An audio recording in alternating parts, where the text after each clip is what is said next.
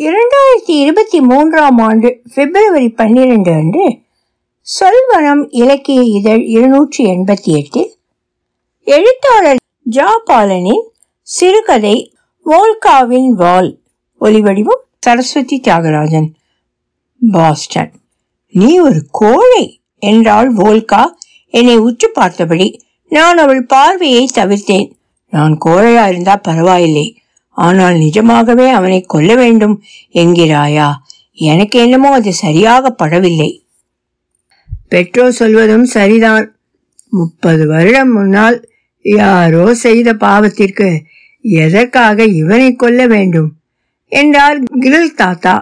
என்ன தாத்தா உமக்கு மூன்று வயதாகி விட்டதும் புத்தி மழுங்கி விட்டதா நமக்கு பத்து தலைமுறை முன்பு நடந்த விஷயமானாலும் நாம் கேட்டு கேட்டு மறக்காத கொடூரம் அல்லவா அந்த பயங்கரம்? கண்ணை மூடிக்கொண்டாள் உகல்கா நாங்கள் இருவரும் அதற்கு மேல் ஒன்றும் பேசவில்லை. எங்களுக்கு நன்றாக தெரியும். சாதாரணமாகவே வோல்கா ஒன்று முடிவெடுத்தால் அதை மாற்றுவது கடினம். இந்த மாதிரி ஒரு தலைமுறை தலைமுறையாக ஆழமாக வேரூண்டிய ஒரு வேதனைக்கு பழிவாங்கும் திட்டத்தை வோல்கா அவ்வளவு சுலபமாக மாற்ற மாட்டாள். நான் மறுபடியும் வோல்காவை பார்த்தேன். அவள் மூடிய கண்களின் ஓரத்தில் கண்ணீர் துளி தலையை லேசாக சிலிர்த்து கொண்டாள். வெள்ளையும் கருப்புமான உடல் நீல வால். வோல்காவின் வால் ஆடி நான் எப்பொழுதும் பார்த்ததே இல்லை. எங்கள் நாய்கள் கூட்டத்திலே அவள் ஒரு தனியே அழகு. இப்போது இங்கே நாங்கள் ஒரு இரண்டாயிரம் பேர் இருக்கிறோம். எல்லோரும் பார்ப்பதற்கு சுமாராக இருப்போம். ஆனால் நான்கு வருடம் வாழ்ந்தாலே அதிகம். எங்கோ ஒரு ஊழை சத்தம் கேட்டது. கதை நேரத்தை அறிவிக்க எங்கள் நாய்கள் கூட்டம் மெதுவாக கூடியது. எங்களுக்குள் பல கூட்டங்கள் உண்டு. எல்லோரும் தனித்தனியாக இருந்தாலும் எங்களை இணைப்பது எங்கள் கதை. தினமும் அத்தனை கூட்டமும் ஒருமுறையாவது அந்த கதையை கேட்டே ஆக வேண்டும்.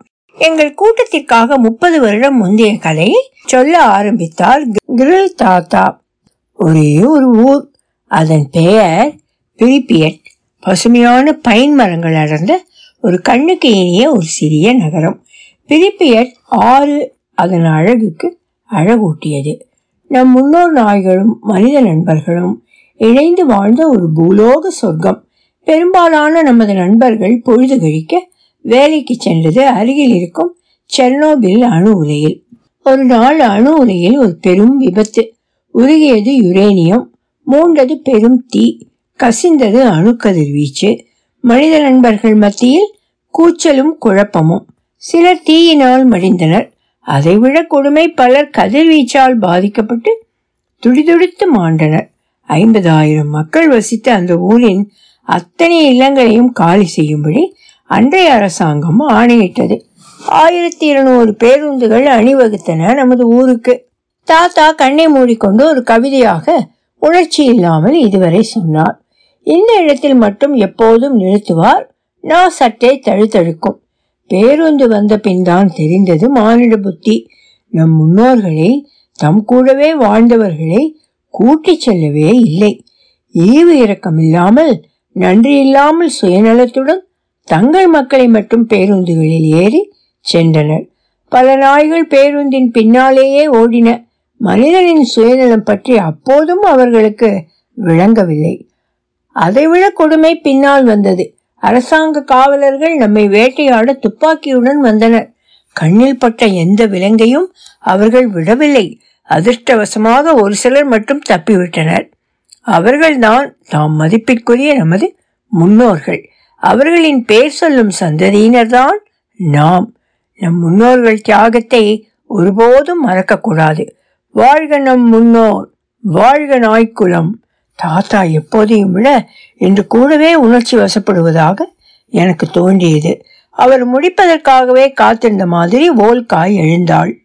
நம் முன்னோர்களை நினைத்து கொண்டு தினமும் அழுவதில் ஒரு பலனும் இல்லை.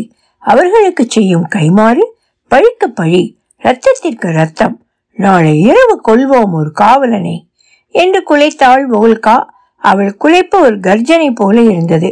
காவலன் என வோல்கா குறிப்பிட்டது செர்னோபில் அணு உலையை இரவும் பகலும் காக்கும் காவல் படையை. செர்னோபில் விபத்திற்கு பின் எல்லா மக்கள் வசிப்பிடமும் காலி செய்யப்பட்டன. மனித நடமாட்டம் என்றால் இந்த காவலர்கள் மட்டுமே. சில காவலர்கள் இன்னமும் எங்கள் நாய்கள் கூட்டத்துடன் நட்புடனே இருக்கிறார்கள். நாங்கள் தான் அவ்வளவு நெருங்குவதில்லை.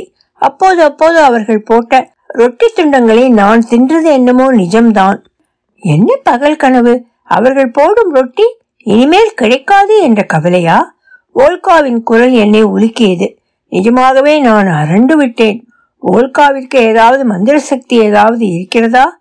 என்ற சந்தேகம் வந்தது. அதெல்லாம் ஒன்றுமில்லை. ஓல்கா உன் திட்டம்தான் என்ன? இந்த முட்டாள் மனிதர்களை வீழ்த்த ஒன்றும் பெரிய திட்டம் தேவையில்லை. அவர்கள் ஒரு பலகீனமான பிறவிகள். மோப்ப சக்தியே இல்லாமல் ஒரு பிராணி எப்படி வாழ்கிறது என்பது இன்று வரை எனக்கு புரியாத ஒரு விஷயம். நம்மை மாதிரி ஓடக்கூட முடியாது. அவர்களின் துப்பாக்கி மட்டும் கையில் கிடைக்காமல் பார்த்து கொள்ள வேண்டும். என்றாள் வோல்கா. எப்படி? நீ எத்தனை பேரை கொல்லப் போகிறாய்? நான் கொல்லப்போவது ஒருவனைத்தால் அது யாராக இருந்தாலும் எனக்கு கவலை இல்லை. நமது கோபம் அவர்களுக்கு தெரிய வேண்டும். அவர்கள் செய்த பாவத்தின் பலனை அவர்கள் அனுபவிக்க வேண்டும். வோல்கா சிந்தனையில் ஆழ்ந்தாள். ஒன்று செய்யலாம். நாம் நாடியாவை முதலில் அனுப்பலாம். அந்த முட்டாள் அவளுடன் விளையாடும் போது துப்பாக்கியை நீ நகர்த்தி விடு நாங்கள் மூன்று பேர் போதும் அவனை பரலோகம் அனுப்ப. எனக்கு தூக்கி வாரி போட்டது. என்ன உளறுகிறாய் உங்களுக்கா நாடியா ஒரு குட்டி. அவள் பிறந்து நான்கு வாரங்கள் தான் ஆகிறது. அதனால் என்ன? மனிதர்களுக்கு குட்டி நாய்கள் மட்டும்தான் பிடிக்கும். கொஞ்சம் வளர்ந்தவுடன் விட்டு விடுவார்களோ ரோட்டிலே? இல்லை காப்பகங்களிலோ? காப்பக நாய்கள் பலதும் போவது சொர்க்கத்திற்கே.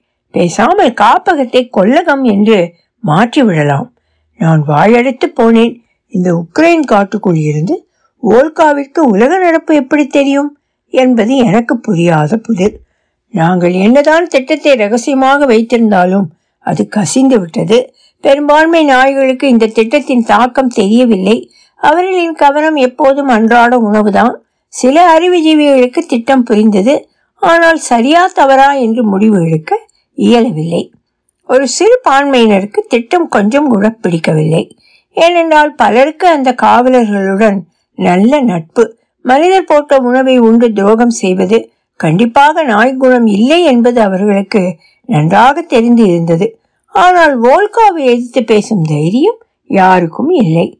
ஆனால் அத்தனை குழுக்களும் விழித்திருந்து உறுதுணையாக இருப்பது என்று முடிவு எடுத்தன. வோல்கா சம்பவம் நடத்த குறித்த நேரம் இரவு பதினோரு மணி. நாங்கள் ஆறு பேர் தயாராக இருந்தோம். வோல்கா நாடியா நாடியாவின் அம்மா அலெக்ஸ் கேரின் மற்றும் நான். கிறிஸ்தாத்தா எப்போதும் போல உறங்கச் சென்று விட்டார். ஆனால் அத்தனை நாய்களும் விழித்திருந்து எங்கள் பின்னால் வருவதாக எனக்கு தோன்றியது.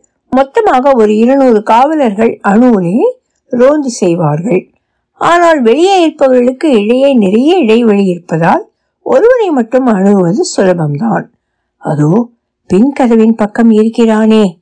அவன்தான். என்றாள் வோல்கா. அவனை நன்றாக பார்த்தேன். போன வாரம்தான் எனக்கு ரொட்டி துண்டு போட்டிருந்தான்.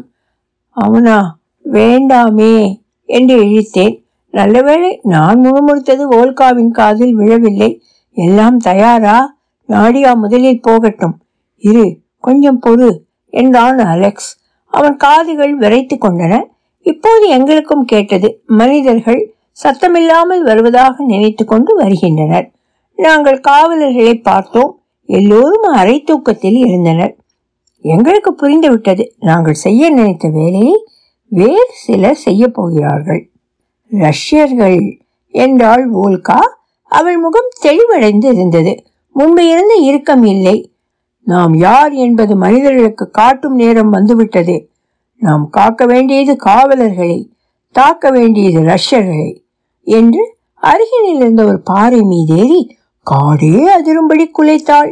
அவள் குலைப்பு ஒரு போர் முழக்கம் போல எங்கள் அத்தனை பேரையும் உலுக்கியது. எங்கள் மொத்த கூட்டமும் குலைக்க ஆரம்பித்தோம்.